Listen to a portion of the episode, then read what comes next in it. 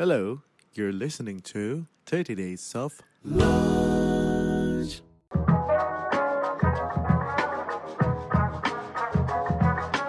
Karena kadang-kadang yang lebih bikin gue kesel Hah? itu orang daripada barang.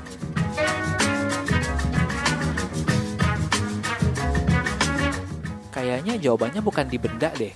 Jawabannya bukan di memiliki lebih deh. Ya, Jawabannya ya, ya. happiness adalah justru memiliki cukup.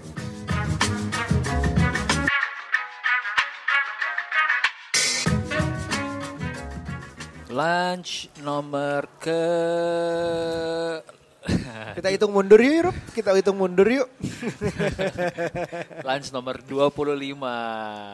Lunch 5 terakhir sebelum kita menyelesaikan season pertama. Apakah kita akan lanjut? Uh, we'll see about that. Uh, banyak sih teman-teman yang request ke kita untuk please nambahin, jangan stop di 30. Tapi honestly memang bikin konten yang berkualitas, Ah, ah. not just konten menurut kita sesuatu yang butuh effort dan waktu. Betul. Uh, ini kita baru kembali, baru bisa lanjut lagi setelah Aryo welcome back. Maaf ya, liburan dulu sebentar, izin lebaran dan liburan. Tapi memang bikin konten berkualitas itu juga uh, kita nggak mau bikin konten cuma demi bikin konten, cuma Iya. menu- demi konsistensi menuhin jadwal, tapi mengurangi kualitas. Iya. Maunya sih dua-duanya, tetap kualitas dan tetap konsisten. Kalau Tapi bisa kita- begitu luar biasa banget sih. Iya, tapi kita quality over quantity lah ya. Iya, iya, sebisa mungkin. Um, idenya adalah waktu bikin 30 Days of Lunch, mungkin gue pengen kenalin lagi ulang sedikit, karena kayaknya bisa jadi orang-orang yang baru pertama kali denger di episode ini. Benar gitu. boleh. Um, kita tahu kalau kita mau bikin sesuatu yang sifatnya legacy, sifatnya yang bisa dinikmati berulang-ulang atau bisa disampaikan ke orang berulang-ulang gitu. Jadi Iya. kontennya uh, perpetual gitu Iya. sampai ya mungkin tahun depan ada anak-anak lagi umur 20 bisa dengerin lagi gitu kan. Lima tahun Bener sekarang ada anak lagi umur 20 bisa dengerin lagi. So the idea of 30 days of lunch adalah Kita ngerasa lunch itu suatu waktu yang penting untuk uh, menimba ilmu dan bukan cuma untuk menuhin perut, tapi juga menuhin isi otak. Dan untuk uh, itu kita pengen belajar dari orang yang lebih pintar dari kita, lebih experience dari kita, bisa jadi lebih sukses, bisa jadi lebih kaya juga. Mungkin juga kaya ilmu atau kaya pengalaman. Yes. Dan di situ di lunch itu kita berharap mendapat sesuatu dari dia yang bisa Yeah. kita bagikan, kita rekam ini, kita bagikan ke siapa pun yang mendengar ini. Exactly. Nah, kali ini kita belajar dari satu sama lain. I think terakhir kali kita bikin podcast yang isinya cuma berdua tuh waktu Remote working. remote working ya. Ini That itu was, udah cukup lama ya. that was episode 4 or 5 kayaknya. Iya. Kalau teman-teman ada yang tertarik soal remote working, kita berdua ngebahas di sana karena kebetulan kita ngejalanin. Nah, hari ini kita akan ngomongin soal Gue tertarik banget sama yang Ruby Stories beberapa seminggu dua minggu lalu. Kalau nggak salah seminggu dua minggu lalu dia Iya. stories tentang minimalism.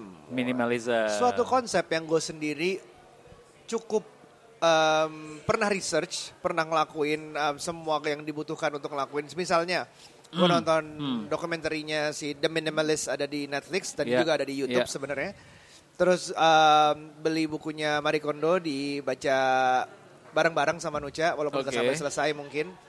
Terus follow YouTube-nya Matavela. Oke, okay. nonton ini nggak uh, uh, eh, Mary Kondo yang di Netflix? Nonton, Kondo nonton, nonton, nonton, nonton, nonton, nonton. Itu ada uh, kayak ngebantu orang untuk menuju Iya, minimalism iya, ya. Kayak iya. reality show yang kayak kalau orang biasanya benerin rumah, surprise apalah makeover. Iya. Jadi kalau ini dalam sisi minimalism. Iya, jadi dia mau make over gimana supaya rumahnya jadi lebih rapi, Iya. lebih spark joy. Spark joy.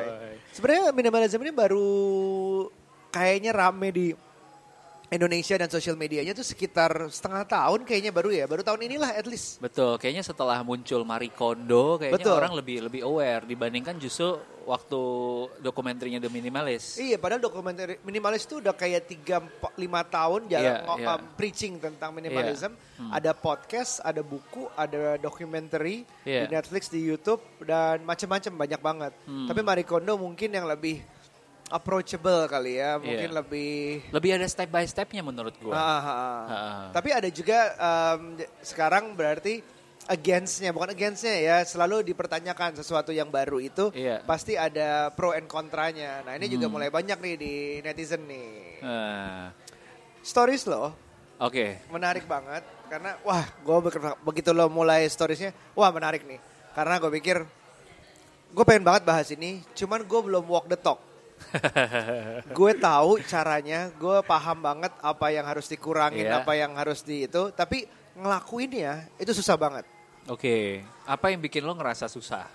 Oke, Em, gini gini, minimalism itu kan kalau kita jelasin adalah prinsip kehidupan yang em, only picks the valuable things lah. Valuable tuh artinya beberapa benda, teman, apa pun hal yang yang brings value doang dan berusaha hidup seminimalis mungkin. Iya. Seminimalis tapi suka salah artikan bahwa minimalis itu artinya cuman hidup dengan 15 barang atau Iya. 100 barang Iya, iya. atau lo uh, nggak pernah beli apa-apa lagi, Iya. semua barang dibuangin, Iya. disumbangin, dijualin Iya. segala macam. Um, gue ngeliatin semuanya dokumenterinya agak-agak hebat semua sih. Sebenarnya ekstrim banget yang gue tonton kan. Ada yang hidup di rumah ukuran berapa? 40 apa 50 square meter bukan apartemen, Iya. tapi kayak rumah kecil gitu Iya. yang sebenarnya juga kadang ada yang kalau nggak salah bisa dipindahin. Iya, jadi di US juga lagi ada movement saking hebohnya minimalis, mereka sebutnya tiny house. Tiny house. Jadi rumahnya tuh bisa di kayak model van gitu di belakang, terus bisa diderek sama mobil mereka. Jadi mereka mau tinggal di mana aja bisa, selama ada tempat lahan gede buat parkir, that's it gitu. Dan memang didesain sedemikian rupa bukan kayak caravan ya sebenarnya Bukan, ya. tapi emang kayak- rumah. Memang rumah bisa Tapi taruh. mobile. heeh. uh-uh, bisa mobile dan semuanya tuh dapur, ruang makan, tempat Iya, tidur, iya, iya. semuanya itu ada dalam satu ruangan kecil. Hmm. Ya nggak sampai 50 square meter lah. Kayaknya kalau lu nggak bisa deh, yo. Nggak bisa men. Dengan dua anak. Dan Neni, Gue gue coba itu ya gue pertama kali nonton tuh sayangnya sih udah punya anak satu di saat itu tapi agak susah tuh. Gue gue coba pilih barang, Oke. buka lemari, oke. Um, kita bikin kayak pasang lagu, bikin keadaannya santai untuk ngosongin lemari. Oke. Oke kita bertahap lah, paling satu kontainer, dua kontainer kecil, apa maksudnya mungkin kantong lah. Hmm, Baju mana yang nggak dipakai lagi? ya. Oke, fine. Kita keluar keluarin berhasil nih. Tapi ujung-ujungnya keinginan untuk beli, pengen beli baju baru, pengen untuk ah bosen sama baju yang ini, itu keluar Ah, lagi dan akhirnya iya. numpuk lagi. Iya, Kita udah iya. ilangin, sumbangin atau jual itu, ada lagi gantinya, sama Oke, aja. Oke. Oke. Tapi pertanyaannya sekarang nih kalau menurut teman-teman dengerin, do you think it is right or not? menurut lo gimana? Kalau kalau soalnya kalau gue ngerasa itu nggak salah yo. Hmm. Menurut gue nggak salah dalam artian gini. eh minimalism itu soal gimana lo hidup cukup. Oke, Nah, cukupnya setiap orang, balance setiap orang itu beda-beda relatif ya. relatif gitu. Nah, kalau gue sekarang punya kloset mungkin segede Celine Dion yang katanya punya 10.000 sepatu, gue nggak boleh ngejudge dia dulu. Kenapa dia butuh 10.000 sepatu? Celine Dion tampil setiap hari nggak pernah absen di Las Vegas 365 hari setahun. Oke, Oke, kalau dia tampil dua kali sehari, ya kan, dan dua dan sama 365, berarti dia butuh minimal 700 Iya. sekian sepatu setahun. betul. Karena dia nggak boleh tampil bosenin dong. Iya. Kalau gue nonton lo di pagi, gue nggak mau nonton lo di malam hari dengan Iya, baju yang sama gitu Iya. kan. So gue jadi mikir, mungkin memang dia butuh sepatu segitu banyak gitu. Nah jadi gue coba di ekstrim ya. Ya, Nah. karena memang value-nya dia adalah entertainment itu, Exactly. menunjukkan dirinya siapa. Exactly. Sehingga well boleh dibilang itu adalah kerjanya dia. gitu. Exactly, itu part of who she is yang dia harus harus apa ya? Dia harus entertain orang dengan kayak gitu kan, Hmm. gitu. So menurut gua balance ya lo mungkin adalah ya di situ di tengah-tengah tadi gitu. Tetap nyumbang tapi tetap beli. Gitu. Tetap beli karena sebenarnya sebenarnya apa ya? Ya gua gue sih punya feeling setelah lo ngurangin eh, mungkin itu baru pertama kali ya. Eh, kita udah ngelakuin tiga kali. Tiga kali. Oke. Sekarang lagi dalam proses ngelakuin kadang-kadang mainannya anak-anak. Oke, oke. Mananya anak-anak. That's good, that's good. Nah, Paling nanti kita ke bagian keluarga nanti dulu lah ya. Iya, tapi Kita paling bagi- enggak paling enggak latihannya udah ada. Yang Oke. penting sih itu sih. Karena buat gua minimalism tuh lebih penting di mindsetnya. Oke. Alright, ya, minimalism itu sorry, decluttering itu is always a good start, Oke. tapi bukan the only way untuk ngelakuin minimalism. Oke. Contoh, minimalis mindset tuh kayak gini. Gua di rumah justru memilih untuk tidak mempunyai mesin cuci. Oke. Sama sekali. Why? Karena gue tahu kalau gue punya mesin cuci, gue harus punya setrika, gue harus punya waktu juga buat nyetrika. Kalau gue laundry, gue tinggal ngasih, gue udah nggak peduli, gue nggak butuh mesin cucinya, terima sampai ke tempat gue, baju udah rapi, semua setrika udah selesai. Nah imagine kalau gue punya mesin cuci, yes problem gue soal, soal soal laundry, Ya. tapi problem gue, gue nambahin problem baru, gue harus nyetrika, Apa? gue harus nyetrika. Oh iya iya iya. iya. Right, nyetrika itu bisa spend berjam-jam yang menurut gue lebih Asli. lebih nggak worth it, gitu. Jadi buat gue minimalist mindset adalah choosing uh, bagian mana dari hidup yang sebenarnya lu ngerasa worth it lu jalanin Iya. dan bagian yang enggak. Karena ada gitu. yang mikir juga kalau misalnya ngomongin mesin cuci tadi, Iya. gue beli mesin cuci sekian harganya, beli Iya. mesin bahan setrika sekian Iya. harganya. Kalau gue laundry dalam sehari, dalam seminggu, sebulan, Iya. akhirnya sekian harganya per Iya. bulan kos Iya. gue Iya. dibanding kos deterjen sama listrik lah. Iya. Tapi yang mungkin mereka lupa perhitungkan adalah waktunya atau Exactly. harga mbak atau ART Iya. atau mbak itu sebenarnya pun kalau punya mbak bisa dialihkan untuk kerjaan lainnya. Yang lebih produktif gitu. Betul, yang lebih produktif. Pernah nggak menimbang yang mungkin elemen yang lupa ditimbang adalah waktu. Exactly. Waktu dari lo yang lakuin sendiri karena Iya. banyak banyak juga nih yang Iya. denger, denger curhat babu sambil nyetrika. itu masih bagus ya. Itu masih karena, bagus. Karena kupingnya masih Paling kayak nggak produktif dengerin sesuatu uh, gitu. uh. Jadi apakah waktu nyetrika lo itu uh, memang cukup Iya. untuk uh, masih ada untuk waktu ngelakuin lainnya atau memang kalau lo lo sebenarnya bisa lebih produktif dengan waktu yang lo pakai buat nyetrika itu Iya. misalnya Iya. atau enggak mbak lo bisa dipikir dibikin untuk produktif lainnya jagain anak Iya. atau masak lah atau Iya, apa gitu. Iya. Eh, artinya nih ya, menurut gua kalau kita jadinya for me kalau minimalism gua adalah soal em, apa namanya spending time buat sesuatu yang matters the most. eh, jadinya buat gua minimalism juga nggak ngomongin soal gua harus hidup sefrugal frugalnya. Kalau bahasa Inggris frugal, kalau bahasa Indonesia apa ya? Hemat. Sehemat hematnya, gitu. Karena sebenarnya kalau menurut si Marie Kondo kan, lu keep things yang spark joy. Iya iya ya kan? iya. Kalau Spark Joy gue ternyata adalah seribu buku yang ada di rumah gue gimana dong? Iya kalau misalnya seribu buku itu masih bisa lo baca lagi satu atau kan Iya. lo bahkan jadi pinjem-pinjemin ke teman sehingga Iya. ada value-nya juga Iya. buat lo terus Iya. diskusi misalnya tentang Iya. isi buku itu Iya. sama teman lo Iya. atau lo ngerasain buka buku lagi terus ngeliatin bukunya lagi pegang lagi Hmm. terus uh, misalnya lo bisa bikin konten dari buku itu kalau misalnya lo seorang content creator Iya. that sparks joy kan masih ya Dan kembali ke yang definition lu tadi, berarti buku itu ngasih value yang banyak banget.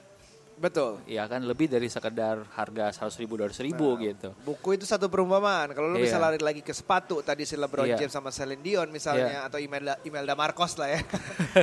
atau misalnya ada hal-hal seperti yang orang uh, memang koleksinya um, mau dari dari zaman dulu perangko kartu basket sampai zaman Iya. sekarang sneakers terus ke kacamata ke baju ke Iya. apa pun lo harus nentuin sendiri kayaknya apakah Hmm. itu brings value apa enggak apakah itu benar-benar lo ngumpul beli yang mungkin yang dihindari adalah beli untuk Just for the sake of just for the sake of of, buying, buying. just for the sake of impressing the people yang You don't need, you don't know. you don't know. And, atau beli karena lo stress relief ya lo stres Retail lo therapy. lagi ada masalah retail therapy dianggap beli sesuatu itu bikin hidup lo komplit Yes. Kalau memang bener, as in lo beli, misalnya kita beli apa ya yang bikin hidup kita komplit ya? Lo beli buku yang bisa ngasih lo uh, self development untuk uh, apa pun problem yang lo lagi masalah gitu. memang masalah. Ya, Lo ya. beli buku, lo lagi masalah sama putus cinta, terus akhirnya beli buku tentang move on, Iya. it works. It works. Dan itu nggak masalah. Iya, iya, iya. Tapi iya. kalau misalnya lo lagi putus cinta, terus gue pernah ya beli headphone harganya 4 juta di zaman gue belum berpenghasilan segitu, terus gak ada gunanya Ah. nggak ngerasa nggak- it doesn't fix my problems dan Oke. itu adalah yang sesuatu yang harus di gue Kenapa batasi. lo beli headphone 4 juta dengan putus cinta? Karena gue pengen nunjukin aja gue mampu. Belagu aja di saat itu. Walaupun gak ada hubungannya. Mungkin pada masanya itu pakai headphone yang keren itu Mungkin. kelihatan ini banget Itu loh yang gitu. desainnya Ya, ya, ya, ya, ya, ada ya. huruf B-nya Ada itu. huruf B-nya, ya, ya, ya. Yang dipakai sama pebasket, pebasket ya. Yo. Nah, em, jadinya ini kalau gue mau tanya ke lo nih lo ya, em, menurut gue nih setiap orang akhirnya hmm, kalau mau mulai nih teman-teman di bagian decluttering, kita kembali ke itu lagi. eh, again, it's always a good start. Kenapa? Karena kita jadi latihan untuk ngelihat bagian mana dari hidup kita yang sebenarnya bisa kita simplify. Itu bahasa gue mungkin. Um, simplify. Uh, gue ngambil momen yang waktu itu berharga banget adalah ketika gue pindahan rumah. Oh, Oke. Oke, understood. Jadi dari tempat tinggal gue dulu sama orang tua, dulu gue ada kamar sendiri, terus gue pindah ke rumah baru. Di situ gue conscious banget tuh, bener-bener gue very selective in apa yang gue masuk ke dalam, bawa masuk ke dalam rumah. It's like you have a chance for a fresh start ya. Exactly. Reboot nah, gitu. reboot. Nah, menurut gua kalau kalian punya kesempatan itu gunakan dengan baik. Kalau nggak ada, dibikin kesempatannya. Gitu. Gua waktu itu pedu saking care nih sampai begini nih. Kita punya ruang tamu sekarang, belum ada isinya. Ya. Right? Karena kita ngerasa belum ada value-nya itu ruang tamu kalau gue isi dengan sofa gede. Betul. Isi bisa 6-7 orang, TV segede-gede mungkin. Karena yang datang juga jarang. Betul. Satu, kedua, gua akhirnya menemukan sama uh, my wife, kita spend time dua paling ram, paling sering adalah di ruang makan dan dapur dan kamar tidur. Oke. Oke. Makan dapur tempat tidur. Oke. Sesudah itu toilet. Mungkin. Udah pasti lah ya. Udah pasti kan kamar mandi kan. Itu itu nggak dipakai dalam jumlah jam yang banyak tapi krusial. Tapi gitu. krusial gitu kan. Akhirnya yang kita isi duluan jadinya itu dulu dan kita isinya nggak tanggung-tanggung. Maksudnya kayak we give the best that we can untuk tiga ruangan itu karena kita pengen ketika kita di ruangan yang kita spend waktu paling banyak, we feel very comfortable, we feel inspired, we feel uh, apa namanya ya bisa ngelakuin apa yang kita mau Happy gitu lah. kan happy, Joy. spark joy gitu. Jadi bukan berarti juga kita langsung uh, very minimalis as in gak ngisi barang sama sekali gitu. Ya, minimalis itu bukan desain ya, bukan Iya. kayak harus warnanya yang hitam putih abu-abu doang. Iya. Nggak nggak kayak gitu, nggak Iya, harus. Gitu. Iya, iya. Nah, Nah. gue mau tanya tadi lo ngomongin tentang sama pasangan. Iya. Nah, pertanyaan gue adalah kebetulan kayaknya gue sama pasangan gue dalam sisi minimalism hampir sama. Sama-sama suka declutteringnya enjoy waktu itu. Sama-sama bagian belanja juga sebenarnya masih ada enjoy-enjoynya. Oke. Tapi gue cuma kayak ada, ya cowok nemenin cewek belanja suka lebih capek lah. Iya, deh. Sorry Nunca, tapi ya begitulah. Nah, gue mau tanya, Sekarang lu nemenin cewek belanja soalnya tiga ya ceweknya. ya, itu susah ya. Anaknya tiga, Anak- anaknya dua apa tuh ya? Cewek semua. Anakku mulai lagi.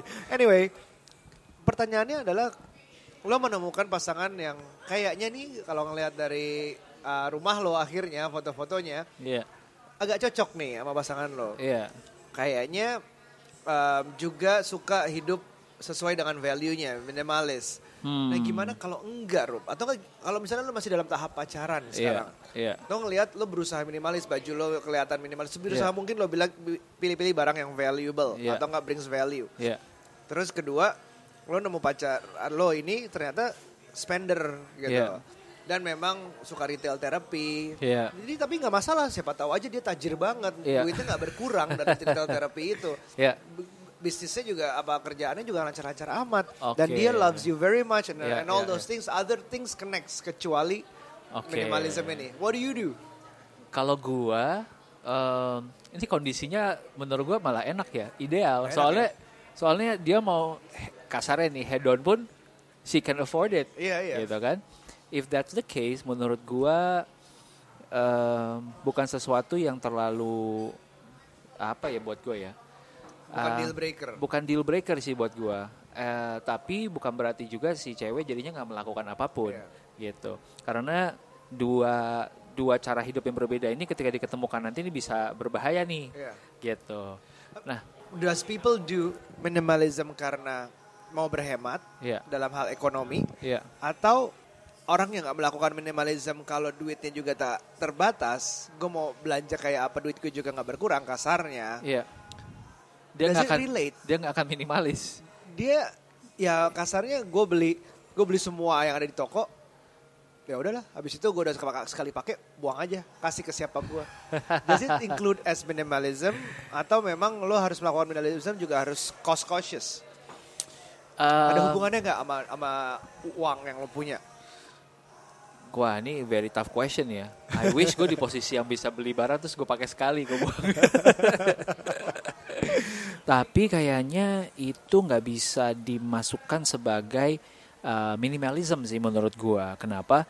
Uh, karena gini, akar minimalism itu yang pertama adalah you don't live in excess. Jadi lo tidak hidup dalam kondisi yang uh, berlebih-lebihan gitu. Itu pertama. Dan yang kedua, sebenarnya kan hmm, hidup yang ekses itu, yang berlebih itu, uh, kalau di luar akhirnya malah nggak bikin orang happy gitu. Si pembuat buku minimalis atau pembuat dokumenter minimalis ini bahkan mereka itu berdua pernah di posisi yang uh, mereka punya penghasilan yang luar biasa banget. Di usia 20-an dia udah menjadi I think salah satu C levels uh, dan memegang sebuah perusahaan yang besar uh, skalanya itu nasional se-Amrik. Uh, penghasilannya mungkin di atas 100 ribu dolar per tahun. Tapi kok dia nggak ngerasa happy gitu?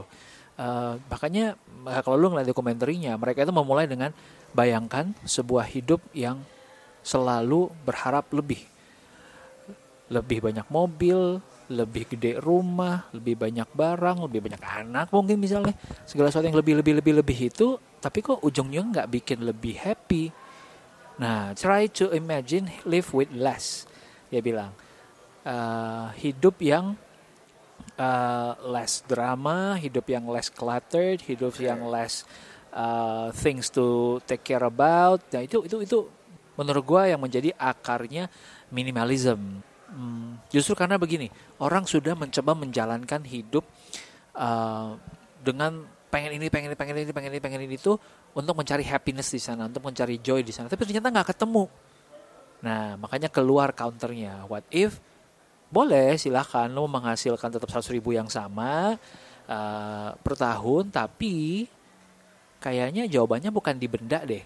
Jawabannya bukan di memiliki lebih deh Yeah, Jawabannya yeah, yeah. happiness adalah justru memiliki cukup, lalu memaknai setiap uh, yang kita miliki dalam hidup, baik barang, baik relationship, uh, baik beban pikiran, baik kerjaan itu yang menambah value ke dalam hidup kita, sehingga ujungnya kita ngedapetin segala sesuatu yang sparks joy. Got it, got it, got it. Gimana caranya ngajak pasangan kalau ternyata agak beda prinsip dari minimalism itu? Uh, yang gue tahu, ini gue sempat belajar juga dari si Matt De Avella. Jadi si Matt De Avella itu punya pasangan, pasangannya nggak minimalis cuy. Iya iya iya, dia pernah bikin video tentang itu. Iya. Tapi gue tanya aja anyway, silakan. I've seen iya, iya iya iya. Um, gue juga ngecek kan ke teman-teman gue, ke uh, istri gue sendiri gitu. Uh, sebenarnya uh, istri gue juga nggak like fully minimalis seperti gue gitu. Uh, in terms of awarenessnya, tapi dia memang basicnya bukan orang yang banyak maunya. Jadi maksud tipenya bukan orang yang ribet gitu. Okay. Jadi dia dia bisa memahami oh kenapa gue uh, sekarang nggak sibuk ngisi ruang tamu dulu dijelasin seperti ini. Oh paham. But whenever we need it, ketika kita nanti butuh, kita udah siap untuk spend. Gitu. I see, I see. Ah, kembali ke case-nya Superwoman tadi yang tajir mampus. Oke. okay uh, si ceweknya menurut gue harus bisa sih meet the man halfway karena kan susah banget buat si cowoknya ngeliatin pulang ke rumah you look at one corner it's very tidy it's very minimalist ini kayak gue banget and then you turn to the other corner kayak dude can you just clean that area yang kayak udah kebanyakan exactly. keramaian berantakan exactly. messy karena turunannya dengan lu punya begitu banyak barang adalah it's prone to mess gitu yeah. kan kecuali kalau case-nya si Matt De Avella, istrinya menyesuaikannya begini. Gue tetap punya barang banyak, tapi gue juga punya lemari dan laci yang banyak. Artinya apa? Barang-barang gue pokoknya yang penting gue umpetin aja di dalam laci, diumpetin aja dalam lemari. Yeah. Selama dari luar gak kelihatan sama Matt, itu kelihatannya rapi. He's okay. Waktu gue buka, kalau ternyata berantakan, it doesn't matter for him okay. gitu. Jadi okay. win-winnya mereka begitu. At least meet di tengahnya begitu menurut gua. Ya, uh, bagus ya. Itu itu sebenarnya uh, prinsip hidup yang lo sebenarnya ada gunanya juga kan pacaran berapa tahun untuk yeah. saling mengenal seperti yeah, apa. Yeah. Yang bisa diomongin di tengah-tengah tuh ketemunya seperti apa. Oke, okay, beda-beda setiap pasangan. Next question akan lebih susah nih kalau Oke, okay. wah gila gue kayak lagi di Tapi gue nggak tahu nih karena gue um, sebenarnya sih kita kelihatan banget gua manusia kelihatan banget rumah kita tuh rapih banget. Iya. Sebelum punya anak. Oke. Okay. All the things we need um, sering juga nggak jadi beli terus atau enggak pokoknya barang-barangnya masih terkontrol lah. Terkontrol. Nggak tiba-tiba okay. beli karena sekarang nggak bisa nolak sama anak. Nggak bisa nolak sama anak, oke. Sekarang kayak anak mau beli harus apa itu itu kalah terus boleh Iya, dibilang. iya, iya. What do you do? Karena starting a family minimalism itu itu kalau orang tuanya lemah kayak gua manusia uh, anak minta ke mall ayo beli ini di mall ayo demi oh you know the the panic when the kid starts to cry Iya. Uh, terus ternyata diem kalau dikasih ini dikasih itu I know it's toxic, it can be Iya. toxic. Tapi di saat at the moment executionnya di depan anak lo nangis-nangis dan di depan umum segala macam, Lo lo gi- gue give up man. Iya sih, iya sih. Akhirnya kita mainan banyak banget dan yang kita bisa at least lakuin adalah di saat kemarin ulang tahunnya Shua Ah. yang diundang, yang udah punya anak-anak juga yang diundang, Ya, ya, ya. biasanya mau ngasih kado, kita udah bilang dari awal waktu undangan. Em, terima kasih banget atas perhatiannya, kita cuma pengen kehadiran lo kalau bisa dan kalau mau kasih kado, gimana kalau lo bawa mainan lama anak lo yang udah nggak kepake, Iya. nanti kita bantu sumbangin deh. Iya. Toh itu juga pasti lo sebagai orang tua juga males sama mainan yang udah lama itu. gak kepake gitu. Hmm. We gonna help you anyway. Iya. Ya udah, yuk. Anak gue aman kok. Udah eh, kita udah kebanyakan ngasih mainan juga jadinya gitu. Iya. That's the least I can do. I don't know what else can you do. Um, obviously gue gak, nggak bisa so pintar karena gue belum punya anak. Ya, ya, ya. gitu ya. Tapi uh, mungkin akhirnya adalah si orang tua juga harus mengintroduce si minimalism ini ke si anak. Uh, tentunya dipilih dulu minimalism ini apakah sesuatu yang menurut si orang tua values yang baik diturunkan gitu. Uh, ada anak-anak yang gue tahu uh, value minimalismnya adalah anak ini diberikan satu area ini akan menjadi tempat mainan kamu semua. Tapi kalau ternyata kamu mau nambah mainan baru harus ada satu mainan yang keluar dulu. Kalau sekarang kamu mau beli silahkan gak apa-apa.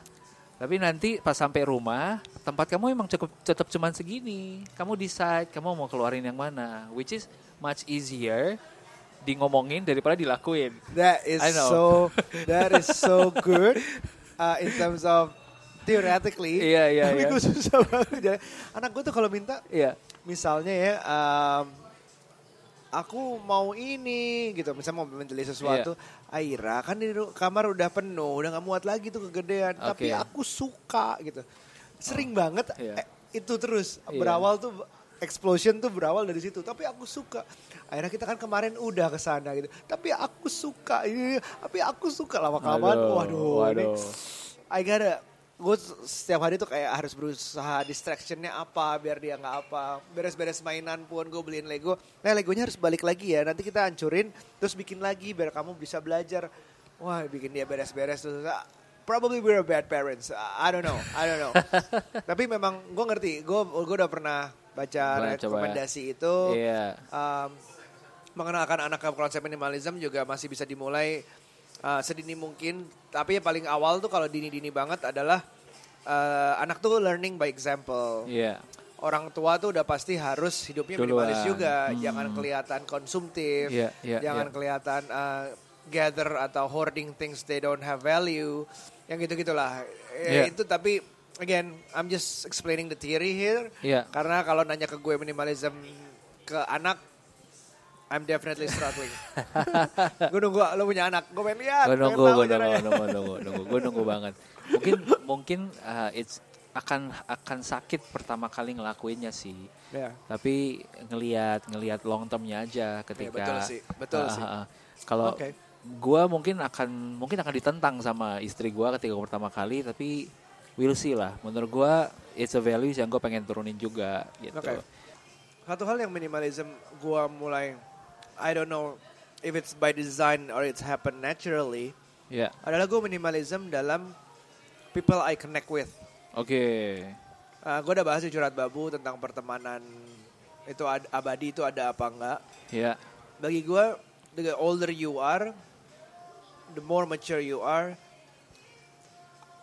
orang-orang dekat lo akan semakin sedikit hmm, dan bahkan gue banyak banget extended family oke, yang se- cukup kenal aja oke, nggak sampai harus kayak regularly meet every month oke. kecuali mungkin kandung gue, orang tua gue, orang tua Nuca, kakak Oke. adik, kakak adik kita. Oke. Tapi extended family cukup kenal aja. Oke. Dan gue melimitasi ngomong-ngomong juga di social media atau WhatsApp group yang benar-benar nggak ada.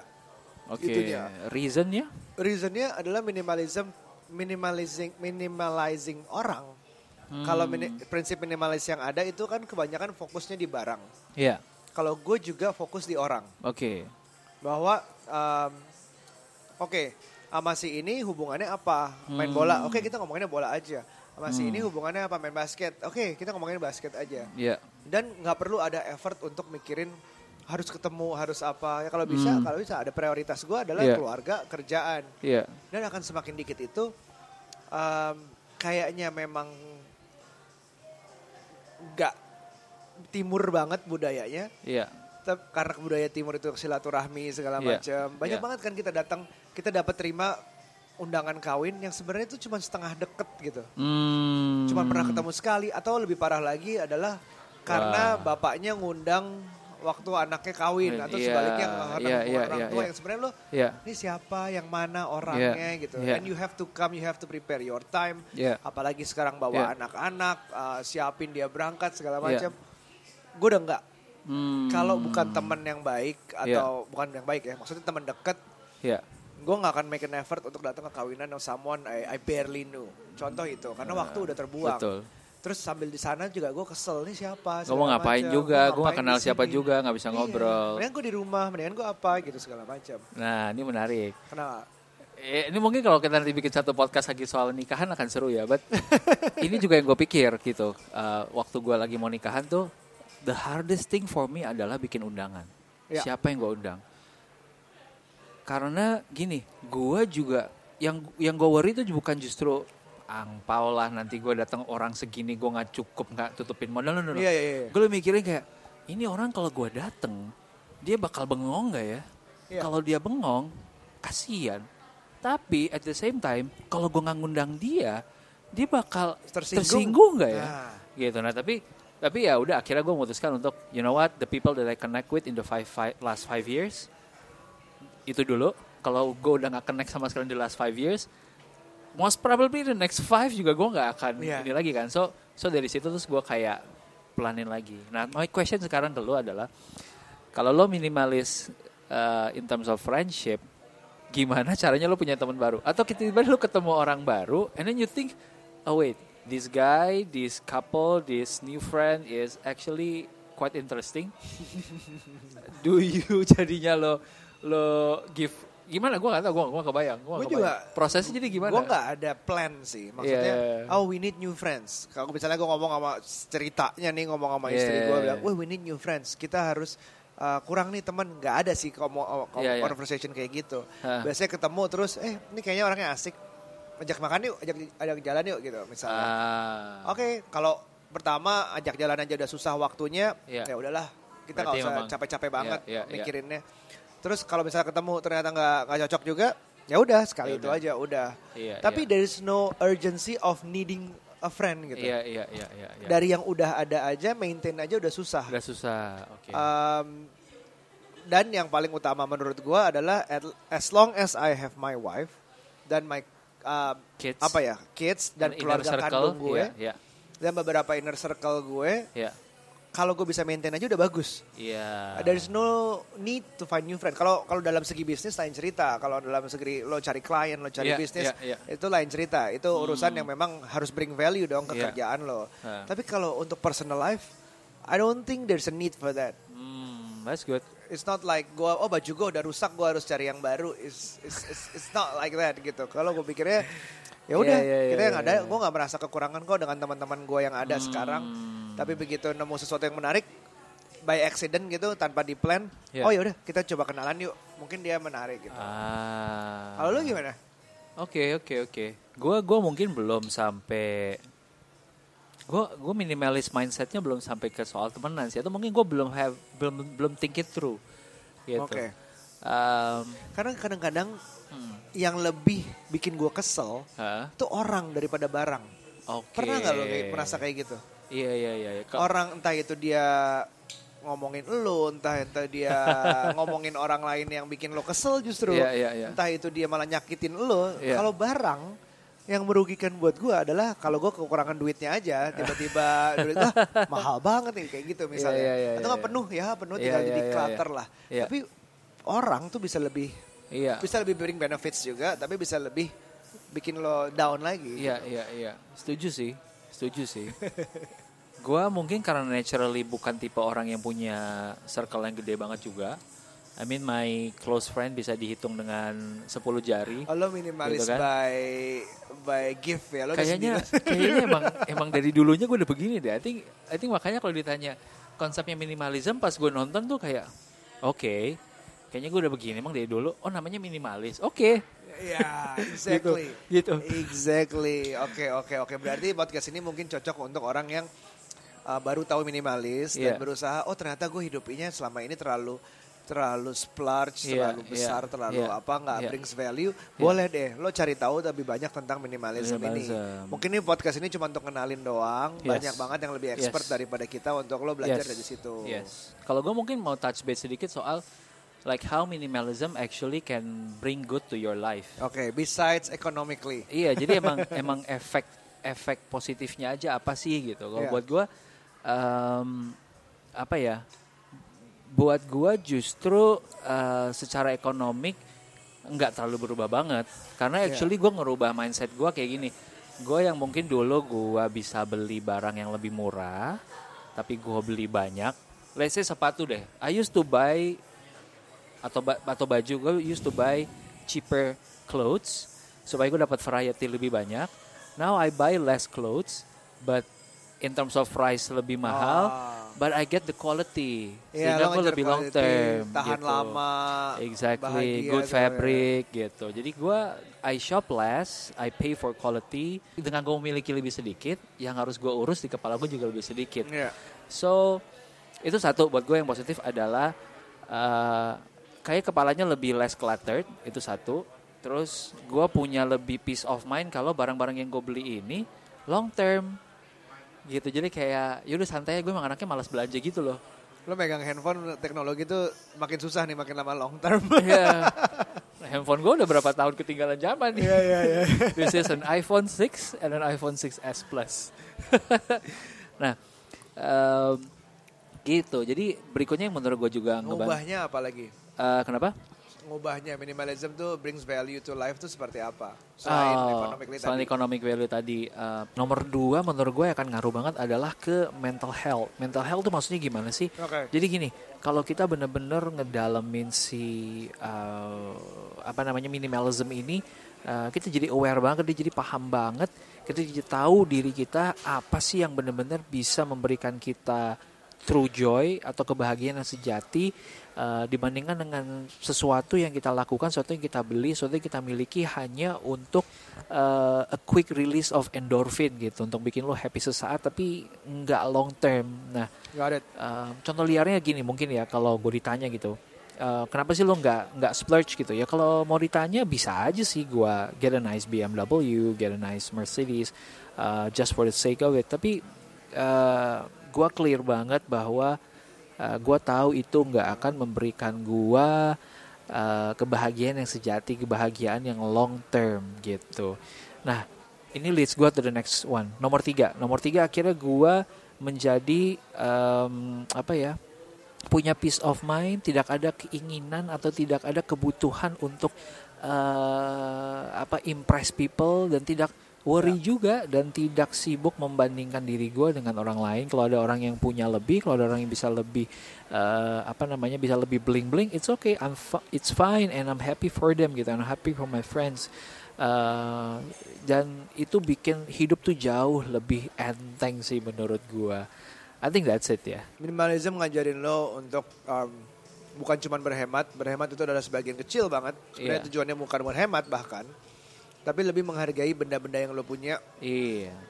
dan mencari me, mereasoning semua benda yang akan lo beli ke depannya gitu. Iya, iya, iya. Bahwa ini brings value apa enggak? Jadi setiap kali beli lo ada pertimbangan gitu. Iya, iya. Gunanya apa? Tahan berapa lama? Bikin gua apa? Lebih apa? Segala macam. Hmm. Cuman kayak kalau lawannya banget adalah hoarder sekali ya. Kalau lo lihat ada acara TV di di Amerika sana ada Iya, yang iya, hoarders iya. apa hoarding atau apa itu yang isinya rumahnya tuh sampai nggak bisa gerak. Iya, Karena iya. suka ngumpulin barang. Suka ngumpulin Mungkin mereka barang. ada beberapa yang joy-nya adalah ya kita ada sih beberapa orang yang mungkin hoarders terlalu ekstrim. Iya. Tapi there is a joy in buying things. There Yeah. is a joy in kebaruan atau something new. Nah gitu. itu dangerous banget men. Yang jelas sebenarnya pengen punya sesuatu yang baru, pengen the the apa ya the feeling of lo bangga lo punya sesuatu yang baru dan lo Iya. bisa beli Iya. ada Iya. Dangerous banget memang dangerous Hmm. banget in terms of kalau lo apalagi lo nggak punya uang you spend money you don't have Iya. atau you wanna try to impress people that you don't like or even Yeah. you don't know You, you know. buat apa gitu Hmm. ya well again tapi balik lagi gue bilang sih kita harus kayak Hmm. minimalism itu Iya. nggak saklek Iya. harusnya. Betul. Jadi bukan kayak Betul. ada yang beneran ada yang salah. Hmm. Bener-bener tergantung ke pribadi ke masing-masing. Hmm. Uh, tergantung lo-nya yang brings value ke lo sendiri yang mana, barang Hmm. yang mana, orang yang mana, Hmm. tindakan apa yang brings value Yes. sama ya mungkin apa ngaruhnya dari setiap minimalism ini apakah ini bikin lo lebih baik atau ternyata minimalism bikin lo stres karena lo mengerti sesuatu hal yang salah tentang minimalism ini bahwa Yes. lo nggak boleh beli apa-apa bahwa Yeah. lo harus ngurangin semua barang Yeah, lo yeah. ujung-ujungnya lo malah stres jangan Jangan, jangan, jangan. Jadi eh, buat teman-teman yang mau memulai misalnya eh, minimalism ini, gue ada satu buku yang mungkin teman-teman bisa baca, namanya justru bukan minimalism, bukan Marie Kondo. Judulnya tuh Lagom.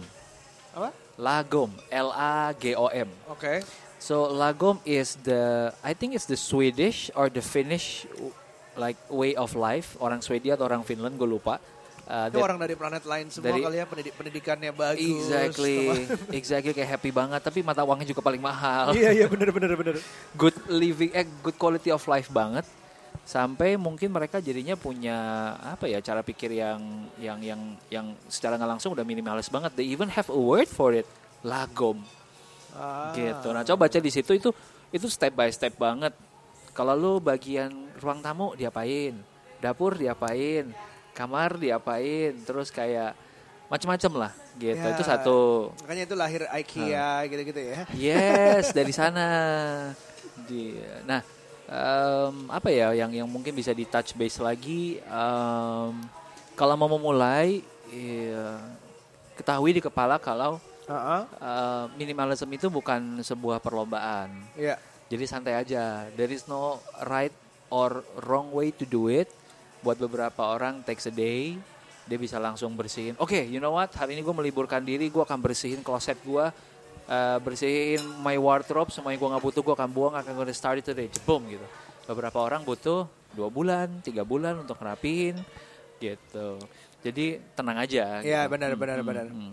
Dan yang terakhir mungkin minimalism bukan untuk impress orang juga. Iya. Tadi barusan kita ngomong jangan beli barang yang impress people you don't know. Iya. Tapi iya, ternyata you're doing minimalism just to impress people. Iya. Mau untuk nunjukin baju lo tuh color codednya hitam putih abu-abu semua. Iya. Ruangan lo tuh Iya. simple banget minimalis banget terus lo fotoin taruh di Instagram for the shake of Tahu kan ada beberapa Iya, menurut iya, gue iya, yang iya. nunjukin bahwa lo minimalis banget sih Iya, gitu. Lu kalau nggak minimalis lu nggak keren, men. Iya, the fact that you're gloating Iya. your minimalism is Iya, not iya, minimalism iya. menurut Exactly, gue. exactly, exactly. Apalagi yo? Eh, nggak ada sih. Kalau gue sih lebih percaya em, kalau untuk tampilan isi lo lebih penting daripada penampilan luar lo. Di mana oke. lo nyambung di setiap conversation atau nggak Iya. lo bisa bisa nunjukin lo tuh tanpa harus gloating ya, tanpa harus Iya, pamer iya, ya bahwa iya. lo tuh sebenarnya berisi banget gitu. Iya. Dan itu kadang-kadang kalau lo udah nemu nemuin dalam lo lebih berisi, apa pun Iya. yang di luar itu kadang-kadang wah ternyata dia begini ya. Iya. Gitu. Kadang-kadang udah nggak dilihat lagi Udah itu. dilihat lagi. Begitu Iya, udah iya. sampai tahap conversation, udah deep banget conversationnya, udah nggak dilihat yang kayak lo pakai baju apa, merek apa segala Iya, macam. iya, Memang iya, iya. clothing ataupun whatever you look like impress at the beginning. Iya. Eh, Kalau lo belum kenal untuk di awal, tapi sisanya sih dalam lo sih yang Hmm. lebih penting sih. So invest in your 20s in terms of invest in yourself lah. Iya, iya, iya. Invest in yourself gimana lo cara berpikirnya, gimana lo tahu, gimana lo belajar a lot Hmm. of things. Itu lebih penting sih daripada itu. I mean, probably I'm, not, I'm going outside of minimalism here, tapi Iya. tapi try to look minimal Lebih ke arah em, yang di dalam itu lebih maksimal aja sih. Wis, Yes. gila. itu quotable banget tuh. Yo, Quotable banget. Emang efek dari minuman-minuman tertentu itu bagus Iya ya Kak Aryo. kopinya enak banget emang nih. Anyway teman-teman kita lagi ada di Three Wise. Uh, ini satu restoran yang gue juga baru pertama kali datang. And you know what? I don't really appreciate the way ma- they make their sushi. So if one of the owners or if one of you guys know the owners, please let them know. Uh, pertama adalah kita mesen di sini aburi salmon. Eh, tapi salmonnya datang ke gua dalam kondisi hancur salmonnya, bukan sepotong salmon ya. Jadi ini kayak gua Smash. smash. Ini kayak gue dapat sesisaan potongan salmon, terus dicoba untuk di-combine menjadi satu piece supaya kelihatan Iya. legit. And then diolesin aja banyak-banyak mung sebanyak mungkin mayo, terus di torch. Uh, yeah, you think you can get away with that for some people, but you cannot get away with that with me gitu. Maksud gue, gue bisa ke sebelah, di sebelah lu ada restoran yang mungkin bisa deliver aburi salmon exactly better menurut Wah gua. itu sebelah luar biasa sih. Cuman ramenya lumayan luar biasa juga. Iya, well eh, tempatnya asik, tempatnya nyaman, and komen ini dilakukan karena eh gue nggak pernah ya komen se selama 25 episode we always have nice food, but for this one menurut gue, man lo membawa nama Jepang dan kayaknya gak enak aja gitu, gitu ya. Anyways, oke. You just have to ya. I You just have to. I just have to. Oke teman-teman, lunch kali ini kita udah ngebahas banyak banget tentang minimalism dan gue juga akan akhiri dengan minimalis. Seminimalis ini. Satu, um, kalau lo masih penasaran soal minimalism, gue ada sempat ngebahas ini. Silahkan ke Instagram @felixandro. Um, kedua, kalau misalnya kalian ngedapetin sesuatu yang baik dari podcast ini, feel free untuk uh, share ke teman-teman kalian karena uh, satu itu akan jadi bahan bakar buat kita dan kedua uh, you'll never know man. Bisa jadi orang-orang yang ngedengerin ini orang-orang yang kalian kasih referensi podcast ini justru lagi butuh-butuh yang ngedengerin itu. Dan terakhir di episode berikutnya di lunch berikutnya ada sebuah surprise yang gue udah nggak sabar untuk ngasih tahu ini. Kita udah menahan ini sekian lama dan ini adalah sesuatu yang sangat dekat di hati kita sesuatu yang ah, at the core of kenapa kita ngelakuin 30 days of lunch. Dan gue nggak sabar untuk ngasih lihat ini gue nggak sabar untuk ceritain ini. See you at the next lunch